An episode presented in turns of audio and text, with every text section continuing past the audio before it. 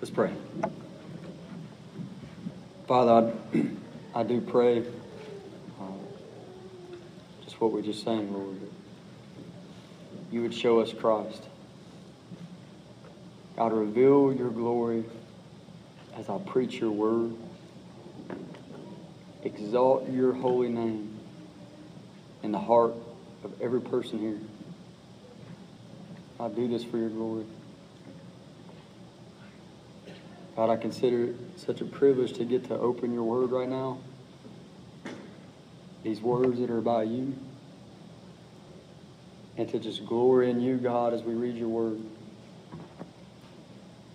Thank you, God, for taking broken sinners and giving us your word, God, and allowing us to know you. God, I just ask you that you would do that. Allow us to know you, Lord. We need you during this time. In Jesus' name. Amen. All right, so most of you know that we're on, we're in a study of Mark right now. Uh, we're just going uh, section by section through Mark. Last week, Dustin taught uh, an introduction to the book as a whole and also did the first eight verses.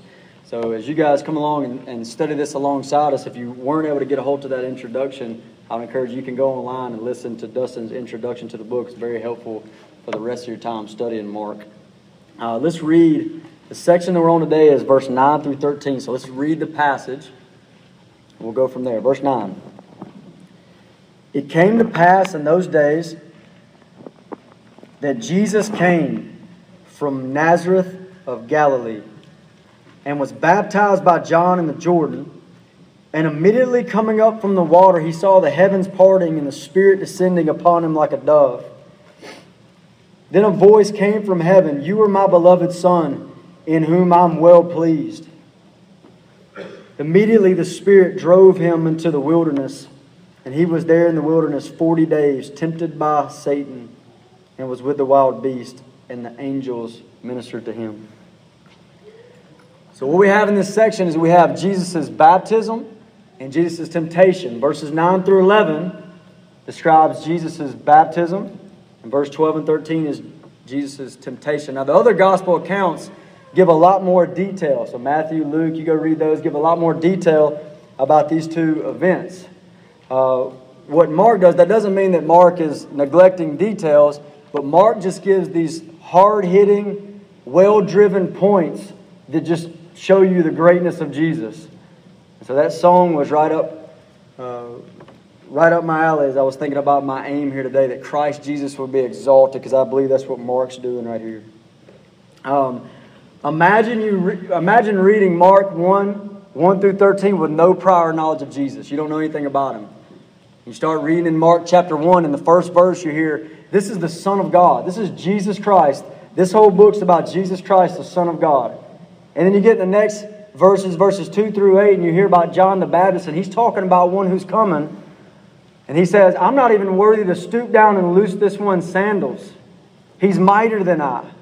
And so you start learning about who Christ is, and you come to the passage that we're in today, verse 9 through 13, and you see Jesus' baptism and temptation. We're going to learn a lot about him. Um, what I want to do now, I want to start off, if you're on the front side of that sheet, we're just going to go quickly looking at the plain sense, just the plain sense of what these verses mean. We're going to go phrase by phrase. I've got the phrases actually listed out for you there on your sheet. We're going to go phrase by phrase. Here's some things you can know from the front end. Jesus, this is the beginning of Jesus' ministry, and he's about 30 years old. You know that from Luke chapter 3. So this event is the first public, public uh, event or public uh, putting forward of Christ right here. And he's about 30 years old, and it's the beginning of his ministry. Okay, so let's start with that first phrase in verse 9. It says, It came to pass in those days. So it gives us a time frame. When did this stuff go down? It came to pass in those days. This happened at the peak of John the Baptist's ministry. So think about John's ministry. Think about his fame, as Dustin preached on last week. Think about John's fame right now. Think about the effect that he had on the people.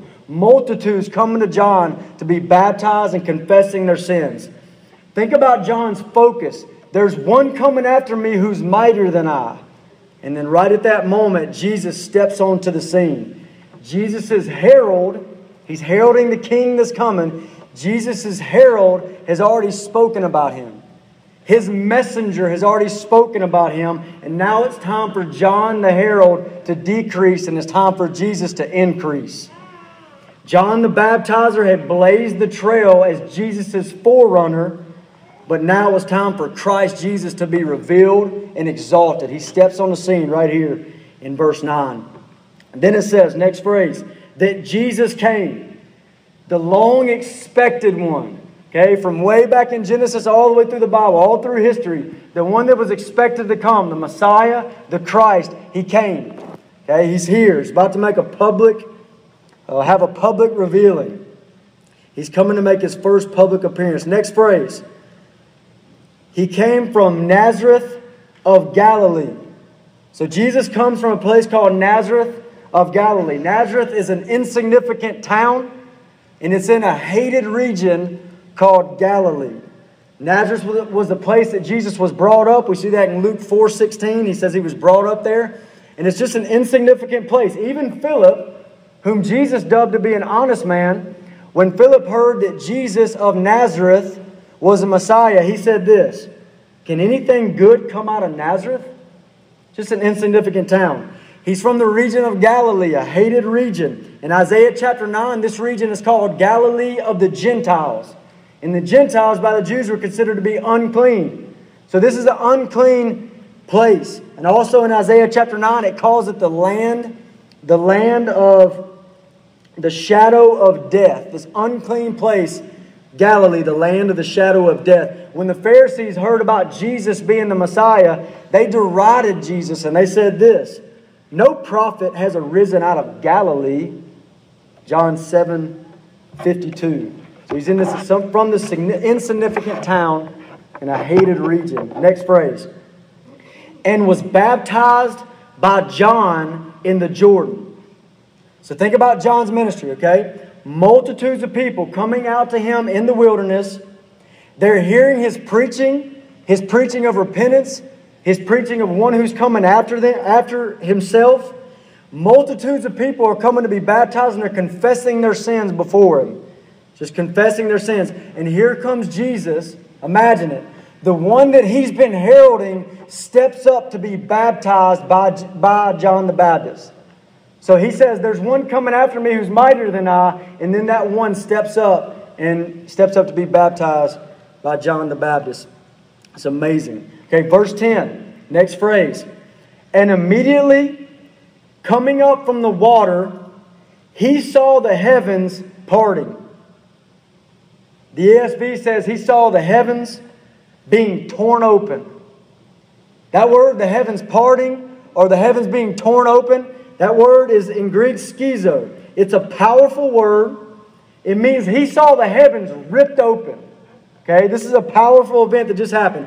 Can you imagine this? Jesus, John, all the multitudes there on the banks of the Jordan River, and they see the sky ripped apart as Jesus comes out of the water. He's baptized, sky ripped open. This would have been amazing, okay? Isaiah's prayer is answered right here. What did Isaiah pray? Isaiah 64 1, he said this Oh, that you would rend the heavens and come down, that the mountains might shake at your presence. The heavens rend, they're rent, they're ripped apart, and the Spirit of God descends. This tells me, what does this tell you? You've, you've read the passage. Sky rips open, the Spirit of God descends. You ever seen it on, the, at, on a movie somewhere? You ever seen this event? They try to picture it on a movie, and it's just this cute little dove that just kind of pops on the show. It's this cute little sweet moment. It's not what I'm seeing right here. I'm talking about skies ripped apart, Spirit of God descends. Okay? I think that's what you ought to get out of that.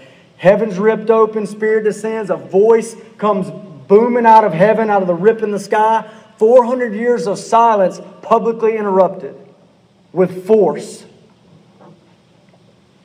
The skies were ripped open. Next phrase.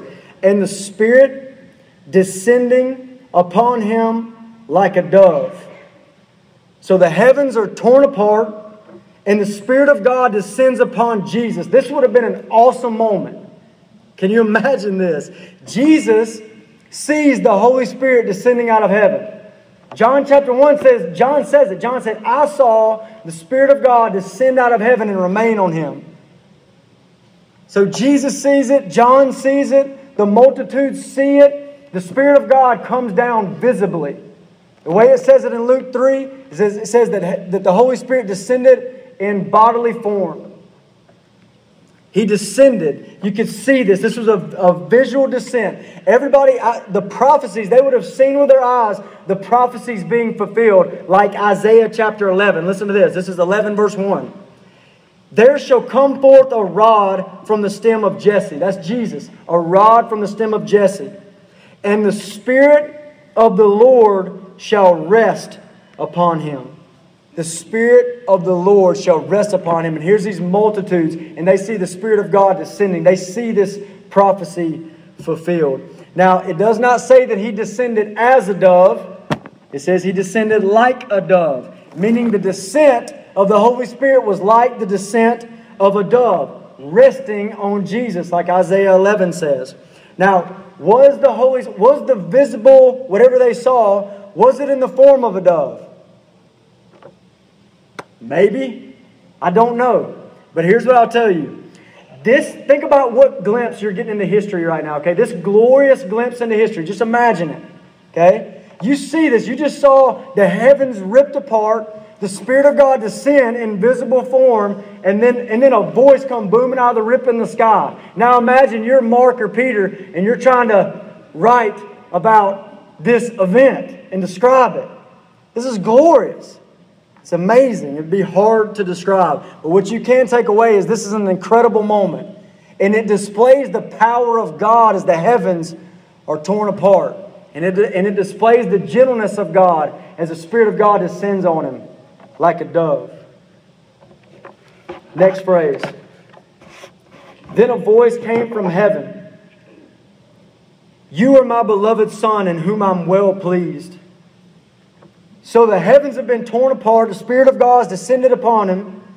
And right here it says, God the Father speaks audibly from heaven. Can you imagine the multitudes in their eyes?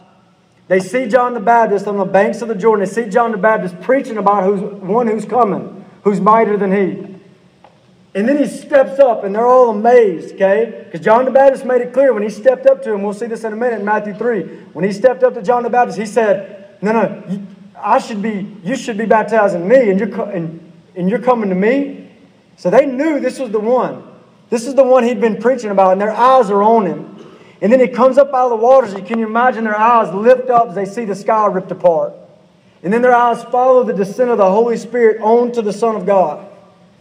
And then their eyes, maybe they fly back into the heavens as a voice comes out of the heavens.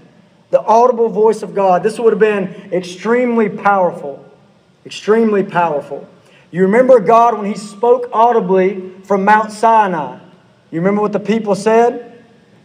God, God speaks audibly from Mount Sinai, and the people said this to Moses. They said, they said, they were trembling with fear, and they said, Moses, let not God speak with us, lest we die.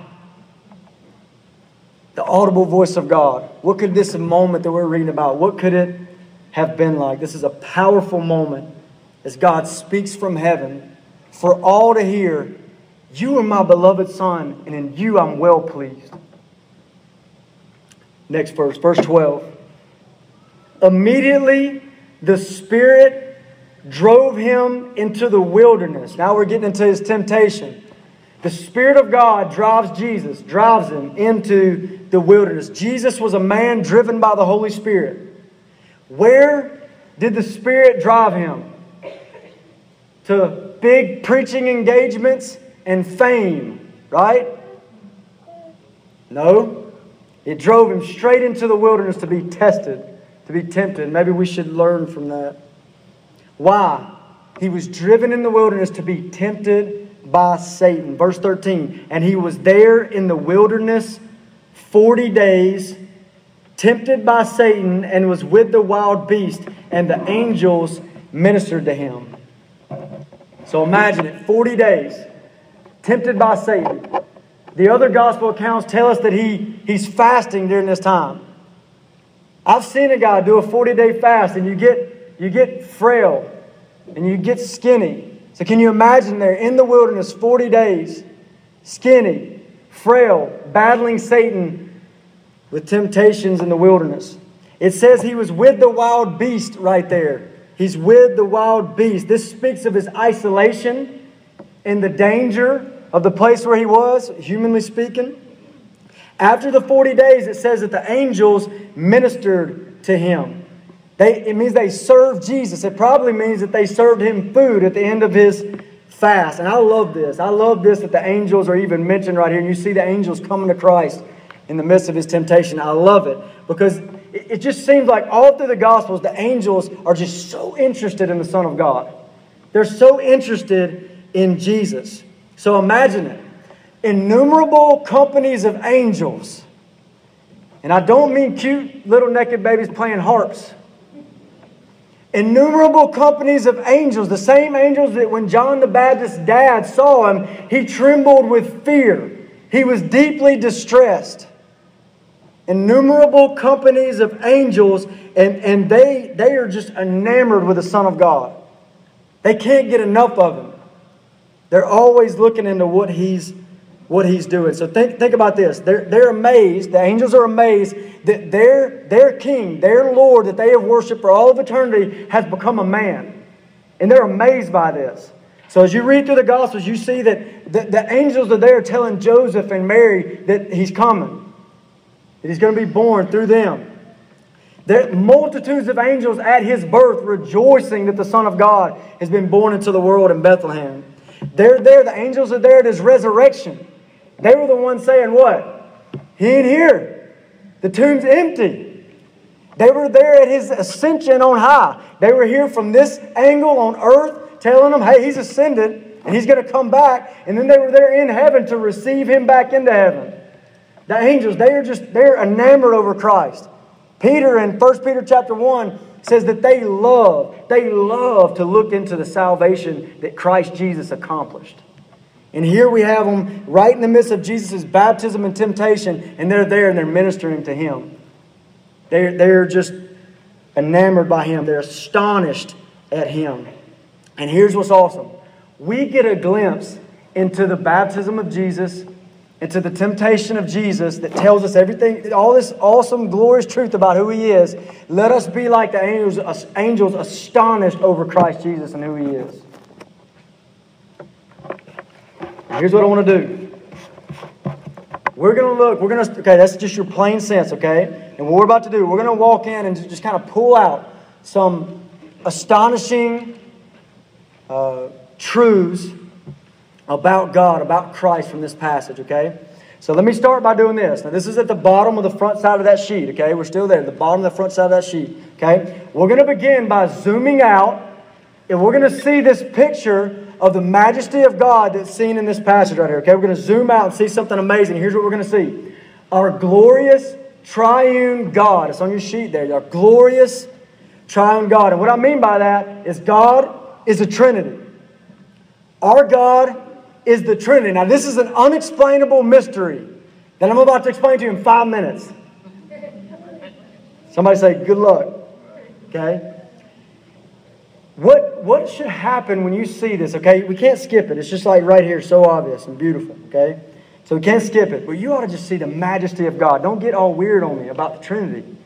You ought to see the majesty of God in this. Okay? The majesty of God. Think about this. Right here in this passage, we've got God the Son being baptized and tempted. We've got God the Holy Spirit descending out of heaven. We've got God the Father speaking audibly from heaven. Now, God is one. I said God the Father, God the Son, God the Holy Spirit, but God is one. Deuteronomy 6 4 says, Hear, O Israel, the Lord our God, the Lord is one. God is three persons Father, Son, Holy Spirit, and yet He's one God. One God. Imagine reading Mark 1 9 through 11. Okay, imagine it with me. You're reading this passage for the first time, and you see this name, Jesus. And you think, who is Jesus? And after deep study in God's Word, you find out Jesus is God. And everybody who deeply studies God's Word rightly will see Jesus is God. And you see that, okay? So you got, okay, Jesus is God. You see it. And then you keep reading in this passage, Mark 1, 9 through 13, and you see Holy Spirit. You say, who's that? And after deep studying God's Word, you say, He's God. And then you keep reading, you see this voice from heaven, you find out that's the Father speaking from heaven. And you start to do a deep study in God's Word, and you say, Who is that? And you find out He's God. God Almighty. And then you start to think, okay, so there's three gods. There's three gods. And then you go, no, deep studying God's Word. You go, no, no, no. There's one God. There's only one God. Deuteronomy 6 4. The Lord is one. And then by this time, your brain is fried. And you don't know what to do. And your brain should be fried because God is glorious. This is what this doctrine should teach you. God is glorious beyond your comprehension.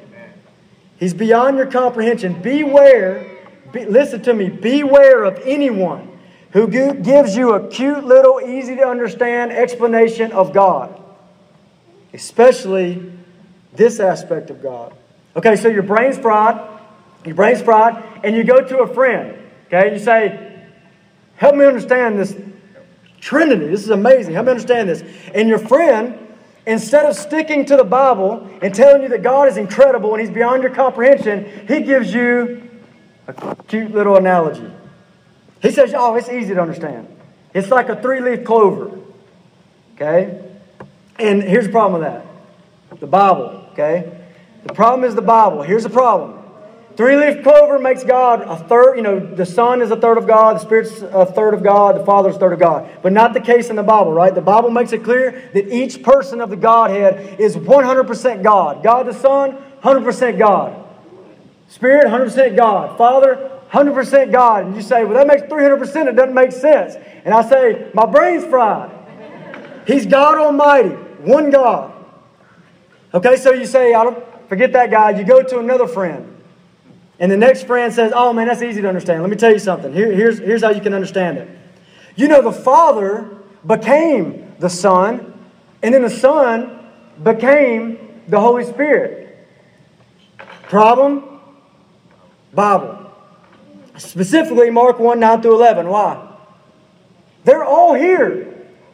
God the Son, God the Father, God the Holy Spirit. We see them all right here at once. All three persons of the Godhead, all right here in this passage. One did not become another to become another. This doesn't line up with the scriptures. Or they might say something like this Well, I'm one person, and I'm a father, I have a son, and I'm a son, I have a father, and I have a spirit. Problem? Bible. Mark 1 9 through 11 does not give you this picture of one God that just has three different titles. No, this is beyond your comprehension. God the Father, God the Son, God the Holy Spirit, one God. This is amazing. It's mind bending. Be astonished. God is glorious beyond your comprehension. Mark 1 9 through 11. Okay. Now let's move on because here's the deal. I don't believe that this passage, the primary intent of this passage, is to teach you about the Trinity. It's just there so clear. Okay? I believe that this passage is primarily meant to exalt Jesus to you. The focus here is Christ Jesus. Okay? And this is on the back side of your sheet. Jesus is the focus. What do you mean? Think about where we've been. With the first 13 verses of Mark, just exalt Jesus to you, okay? Mark exalts Jesus. What does he say? He titles this book the beginning of the gospel of Jesus Christ, the Son of God. It's about him. John the Baptist exalting Jesus. He says, There's one coming after me who's mightier than I. What about the Holy Spirit? Focused on Jesus. He descends out of heaven onto Christ Himself. What about God the Father? Focused on Jesus. You are my beloved Son in whom I'm well pleased. And you have the whole invisible realm of good and evil angels focused on Jesus. You got Satan focused on Jesus in verse 13. You've got angels, the good angels coming to minister and focused on Jesus. All the focus is on Christ. And if I'm going to say that, I might as well say this again as we've said it many times past. Jesus is the focus of the whole Bible. John chapter 5, verse 38 through 40. You see that really clear. Jesus comes to some men who search the scriptures all the time. And he looks at them, he says, These are they which testify of me. These scriptures are about me. Have you ever wondered why there's four gospels? Have you ever wondered that? Why is there four gospels? We don't get four judges or four Genesises. We get four gospels. Why? This is about Him. This is about Christ, okay? In fact, Jesus is the focus from everlasting to everlasting and all the history in between. Colossians chapter 1 says He's before all things, He's the focus of eternity past. Colossians 1 also says all things were created by Him and for Him. He's the focus of all of history. And in Colossians 1, it says he's going to redeem all things to himself and reconcile all things to himself. He's the focus of all of eternity future. Christ is the focus in this passage and in all of history. And here's the deal all throughout Jesus' lifetime on this earth, there was misunderstanding and deceptions about who Jesus was. You see it as you read through Mark. You read through Mark, Mark 4:41, they said this. They said to one another, "Who could this be that even the wind and the sea obey him?" Who could this be that even the wind and the sea obey? There's this, who is this kind of feel? By the time you get to Mark chapter 8, Jesus says this. He looks at, he looks at the disciples, he says, Who do men say that I am? And they say, I mean, some people say you're Elijah.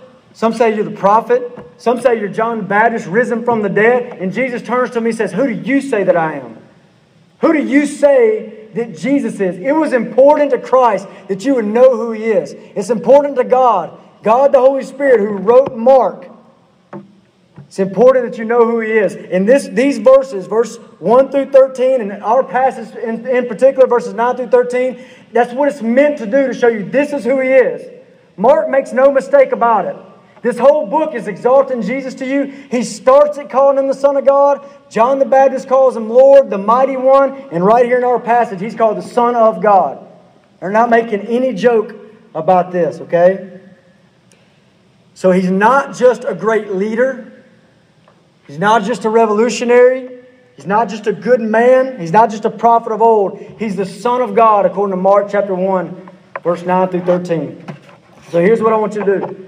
When you read Mark 1, 19, 9 through 13, excuse me, Mark 1, 9 through 13, when you read that, you need to know that it is not primarily about us. But think about what happens.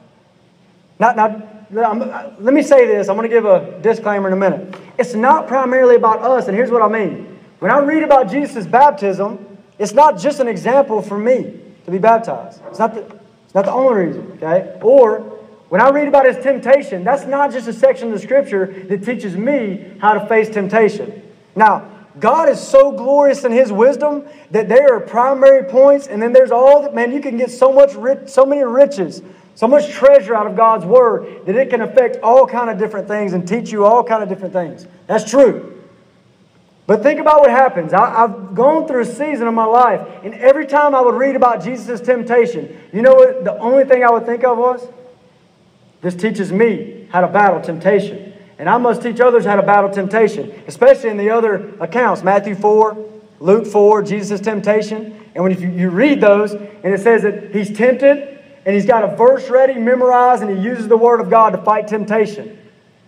And that's the only thing I would get out of those passages, okay? And here's I still teach that. I still teach, memorize the Word of God, and I still do it from the temptation of Jesus in Matthew chapter 4. I still do that. So I'm not saying throw that out. I'm just telling you there's a primary reason that these are given, and it's to exalt Jesus to you. It's to tell you something about the Son of God. It's the primary reason. So, as we think about this passage, verse 9 through 13, what are some things that we can know about Christ Jesus. How can we know Jesus more through this passage? And I've got three things I want to pull out. First thing we can know about Christ Jesus' divine authority. Let me define that. By divine, I mean Jesus is God.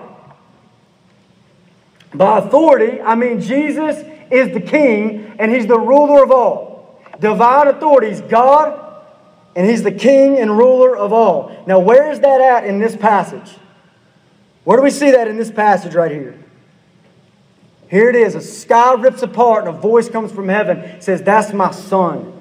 This, he is declared by the Father to be the Son of God. And what does it mean to be the Son of God? It carries with it the weight of divine authority. He is God and he has all of the authority. He's the Son of God. Mark said it in verse 1. I keep saying that. Okay, he said it there in Mark, and at the beginning of this gospel, Mark, from the very beginning, verse 1 says he's the Son of God. At the end of this gospel, the Roman centurion says, truly, that's the Son of God in, in Mark 15 39. Jesus himself in this gospel proclaimed himself to be the Son of God. Listen to this, and this kills me.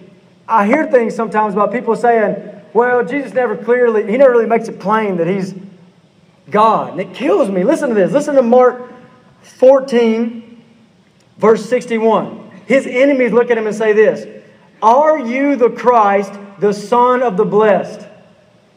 Listen to this response I am. Is that clear? That's clear. He's a son of God, and that's what this book is doing. He's showing you he's a son of God, and I'm telling you that that carries along with it divine authority. It means he's God, and it means he's king, okay? The, the, the title of the Son of God carries that sort of weight. Okay, so why is Jesus called the Son of God? Why does God the Father publicly address Jesus as the Son of God? Think of the multitudes. Think about them standing there on the, on the, the banks of the Jordan River. They're hearing John's preaching. They're seeing John being uh, baptizing people. And when they hear a voice from heaven say, That's my beloved Son, what do you think ran into their mind? What do you think came to their mind?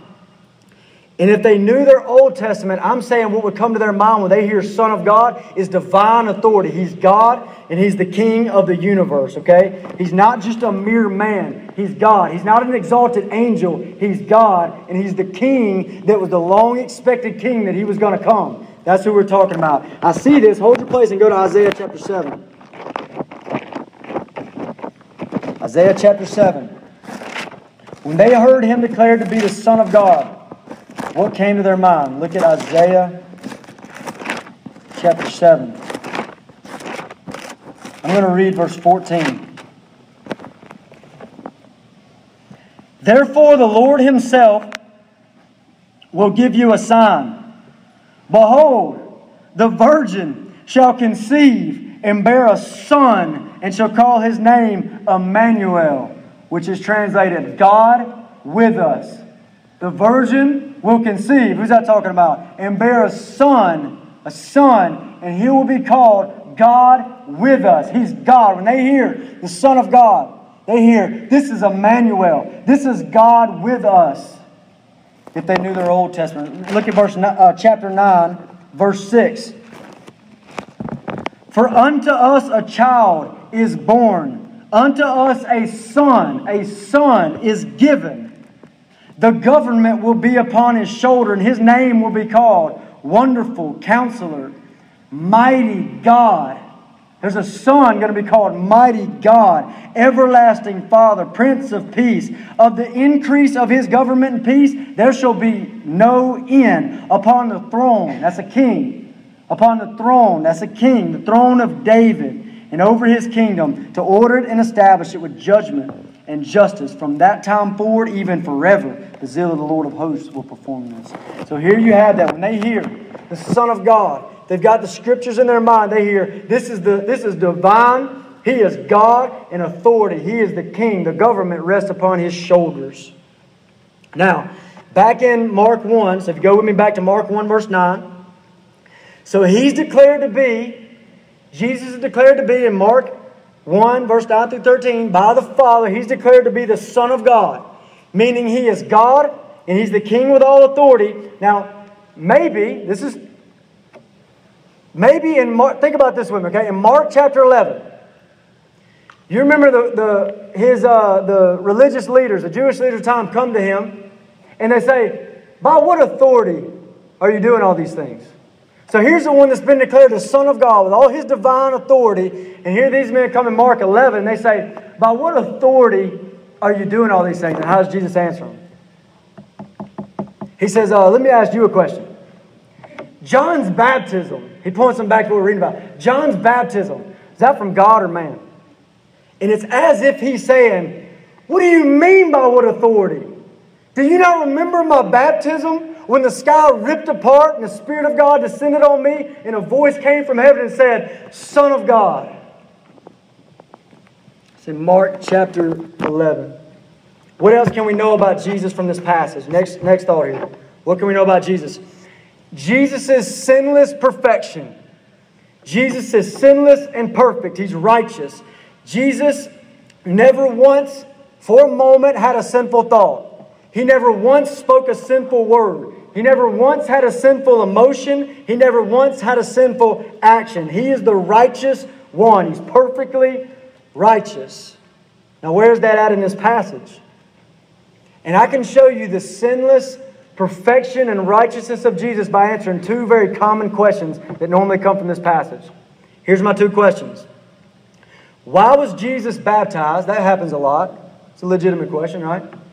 Why was Jesus baptized? Second question Why did the Spirit lead Jesus into the wilderness to be tempted by Satan? Now, I think in answering these questions, I can show you the righteousness of Christ, the sinless perfection of Christ Jesus, okay? So let's start with why was Jesus baptized? Why was he baptized?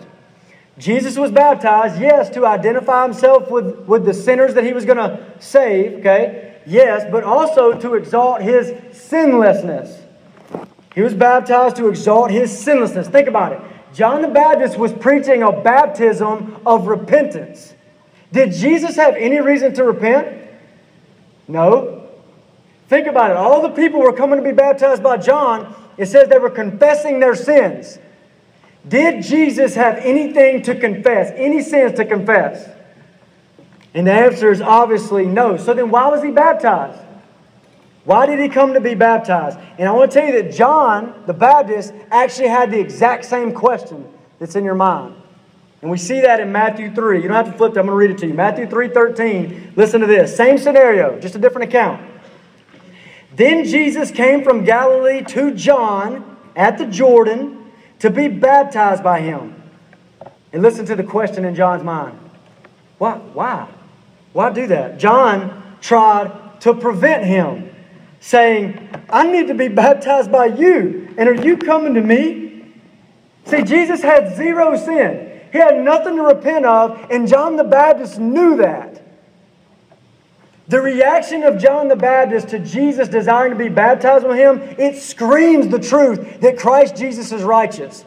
Multitudes coming to John confessing their sins. Even the ones standing up on the shore not confessing their sins, he says, You brood of vipers, repent. And then here comes one before him, and he has nothing to confess. And John the Baptist knows it. He knows that. So then, why was Jesus baptized? And you read the next verse in Matthew 3, it's verse 15, and Jesus tells you the reason. He says, to fulfill, to fulfill all righteousness. What does that mean? Jesus was baptized to fulfill all the righteousness, to do all that was right as a man, exactly what the Father wanted him to do, to do all that pleased the Father. And therefore, he was baptized. He fulfilled all righteousness, and this was a part of it. He fulfilled all righteousness. Now, in Solomon's lifetime, Solomon said this He said, There's not a righteous man on earth who does good and never sins. And here comes Jesus and became that man who does good and never sins, the righteous one on this earth. Now, question Wasn't it humiliating wouldn't it be a humiliating thing for Jesus, the Son of God, to go right into a sinner's baptism? Wouldn't that be a humiliating thing? And the answer is yes. And this is the amazing part. Jesus was obedient to the Father, even to the point of humiliation. A few years later, he would go in obedience to the Father, he would go to a death, a humiliating death on a cross. He's the righteous one. Listen to Philippians 2 8. He humbled himself. He humbled himself as he went into the Jordan. And this verse is not talking about the Jordan. He humbled himself and became obedient to the point of death, even the death of the cross. This humble step of Jesus into the Jordan River was, was a step toward Calvary, where he would go and humble himself and die for our sins. Jesus is the sinless, righteous one. And this is the reason God the Father says this about him. He doesn't just say, You're my beloved Son. He says, In whom I am well pleased. I'm well pleased. Can you imagine that? Can you imagine the multitudes? And this rocked me more than anything else in studying this. Just multitudes of people. Try, don't let it be surface level. Think about multitudes of people. I mean, people from all over were coming to John, and they're coming and they're confessing their sins. And imagine people broken over their sins for whatever reason. Sexual morality, girl steps up, broken over it. Her sin, and she's hearing this preaching of John the Baptist saying, Repent, because there's one coming after me who's mightier than I. So, can you imagine these people coming up one after another, one after another, just confessing their sins before God? And then one steps up, and he's got nothing to say. So, God the Father speaks in his stead and says, Well pleased. I'm well pleased in this one. And so, for thousands of years, God Almighty has looked on humans, and the only thing He could say is, every intent of the thought of their heart is only evil continually. That's all He could say. And then a human comes this one for the first time, he looks and he says, I'm well pleased. I'm well pleased with this man. God in the flesh, the Lord Jesus Christ. Now, we're still talking about Jesus' sinless perfection. Jesus' sinless perfection. We answered one question why was he baptized? I hope I answered it. Second question why was Jesus led by the Spirit into the wilderness to be tempted by Satan? Why? Why did the Spirit of God do that? Okay? Here's what happened His baptism declared him to be the sinless one by the Father. Well pleased. His temptation proves it that he's the sinless one in whom the Father is well pleased. Before this battle in the wilderness, Satan had never met a man that he could not tempt and, and lead them astray into sin. Now he's met such a man, the Lord Jesus Christ. Satan gives Jesus everything he has for 40 days. But Christ comes out just as sinless and pure and clean as before he went in. Jesus is the Holy One victorious over, over all of Satan's schemes. Satan laid before Jesus all that is in this world. In 1 John 2:16 says all that is in this world is the lust of the flesh, the lust of the eyes, and the pride of life, and Satan laid it all before Jesus. When Satan laid that before the first man, Adam, he fell, he bit, and he rebelled against God. Remember? Genesis chapter 3, it says they saw that the tree, the tree, they saw it was good for food, lust of the flesh. It said it was, it was pleasant to the eyes, lust of the eyes. It said it was desirable to make one wise, the pride of life. And he bit on that temptation and he rebelled against Almighty God. This is all laid before Jesus and he's victorious over all temptations. Tempted just like you and me, and yet without sin. Jesus was heralded by John as king.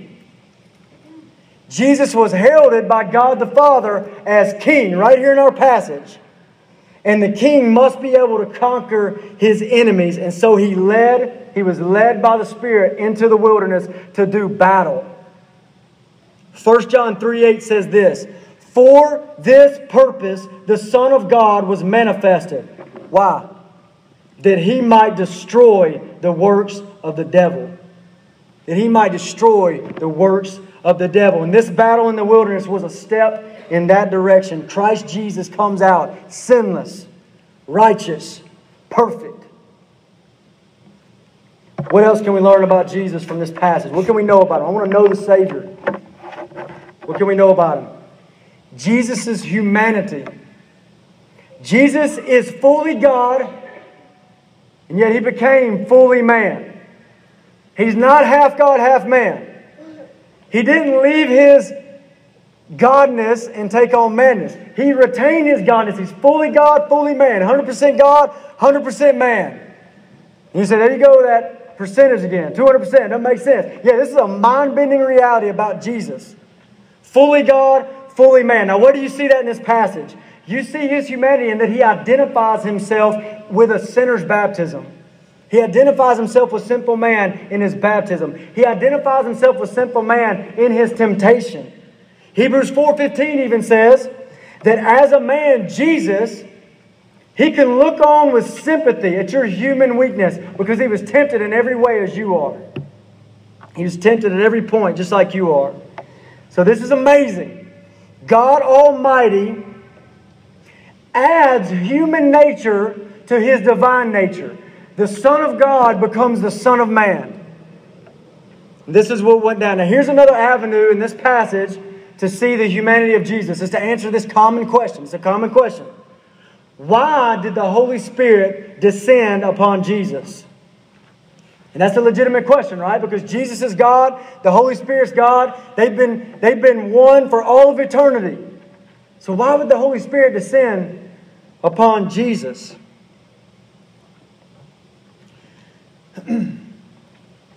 I want to answer that question. It's true that the Son of God has been one with the Spirit of God for all of eternity, but do you realize this? Think about this, okay? Something amazing has now happened.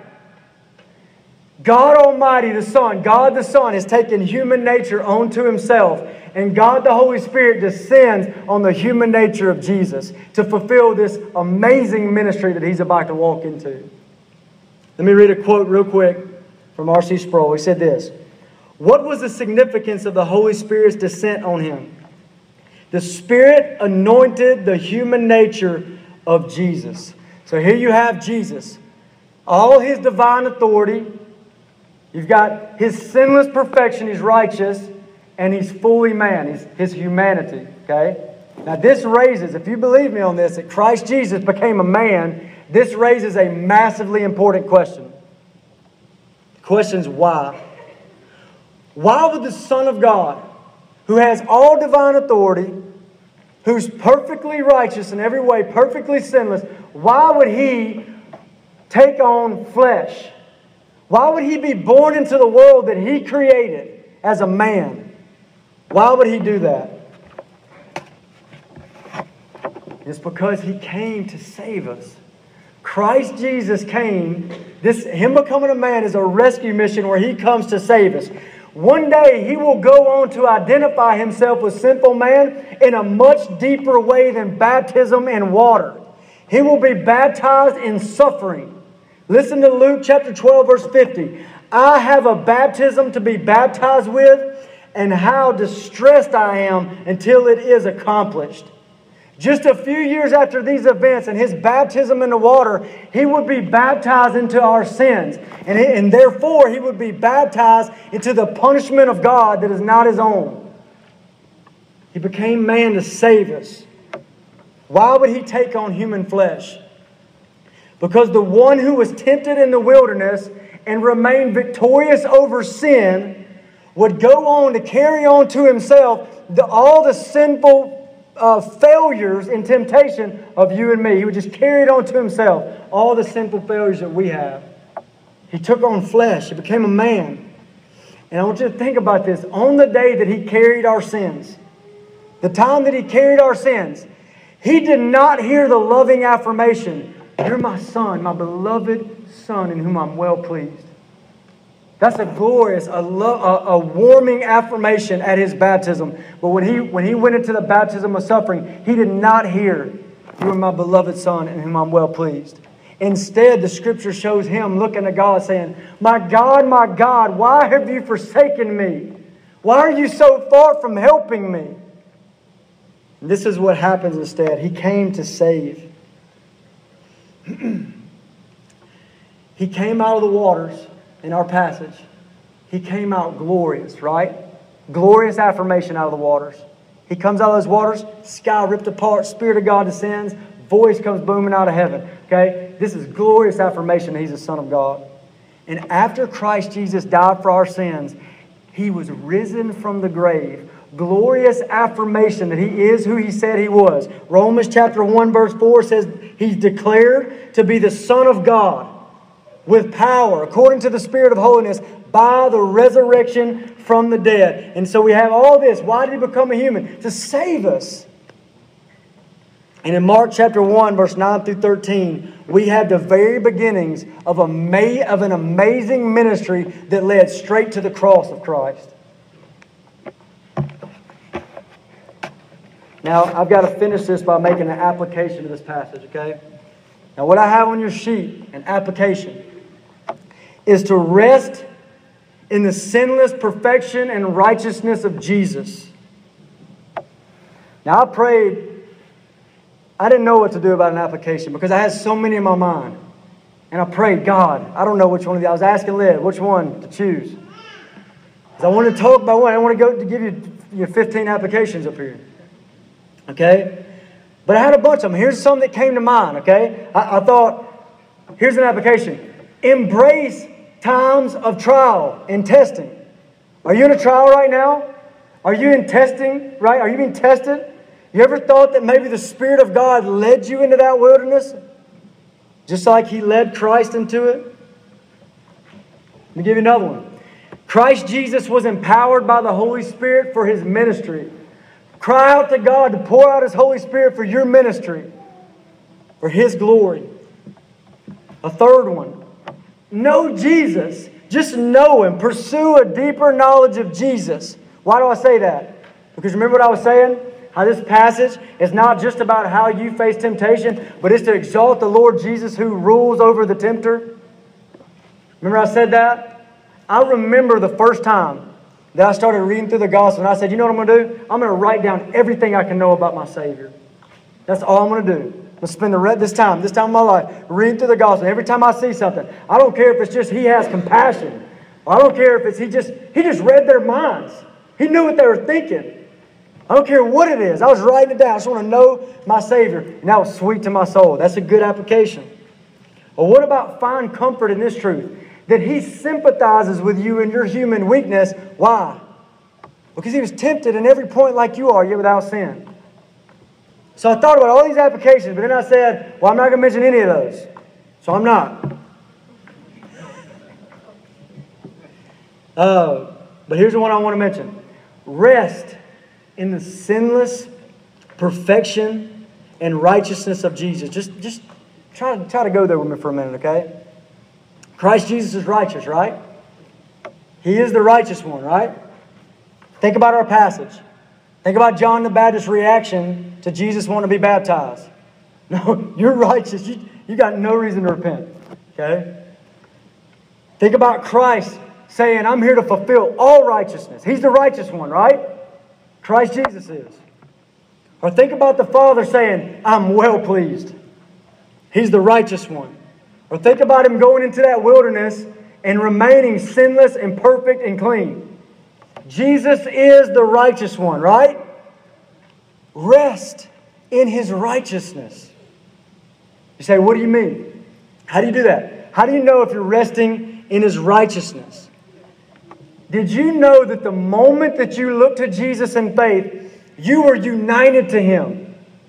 This is another mind bending reality. The moment you looked to Jesus in faith, you became in Christ Jesus.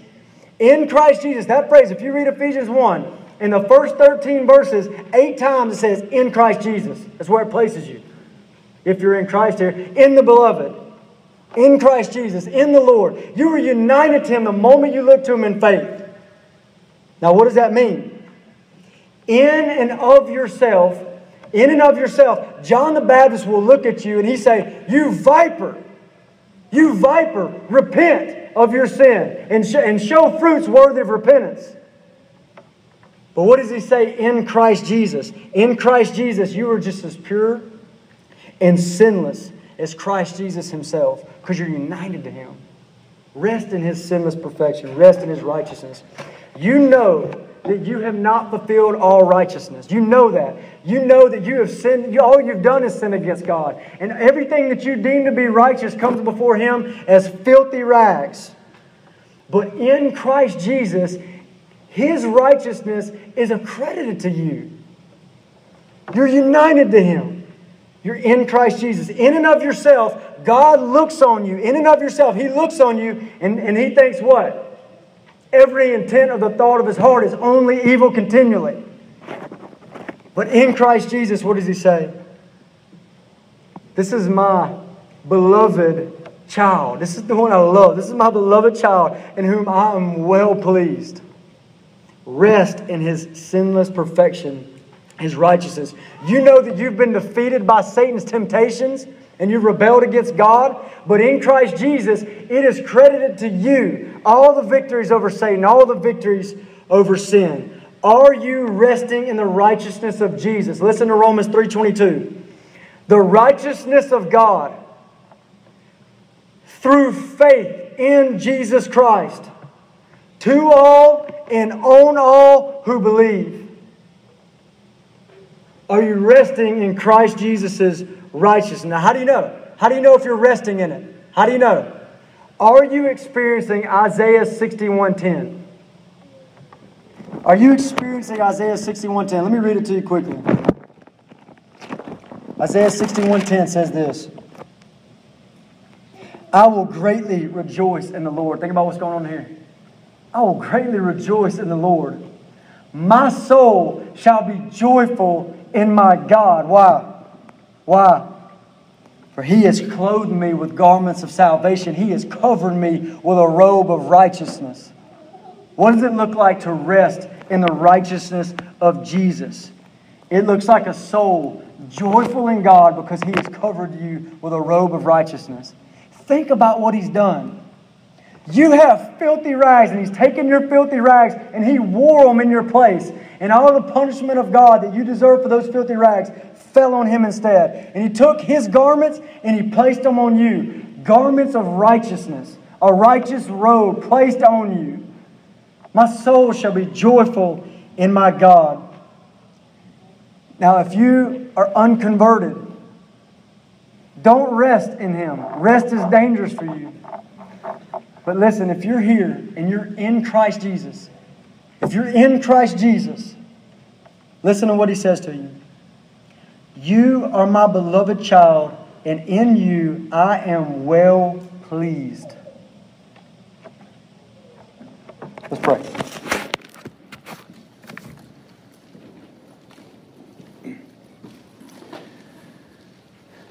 God, I thank you that you give us these, these truths in your word, God, that you exalt your Son in our eyes. God, I pray for more, Lord Jesus. God, if there was any glimpse, God, I praise you, God. I know that you have, you have given me, I asked you to show me your glory, God, and you've done that. You've given me glimpses of your glory and your greatness, God, over and over again. And for anybody else, God, everybody else here who's, who's experiencing that, God, where you're just giving them a glimpse of your glory and who you are and how great you are, and it's going past the intellect and it's affecting them in their hearts. God, I just, we pray for more. God, give us more of that. Show us your glory, Lord. Let us see you. And God, I do pray for every, every child of yours here that you would teach them, God, that you would give them a soul joyful in you because you've clothed them in a robe of righteousness. Thank you, Lord. In Jesus' name, amen.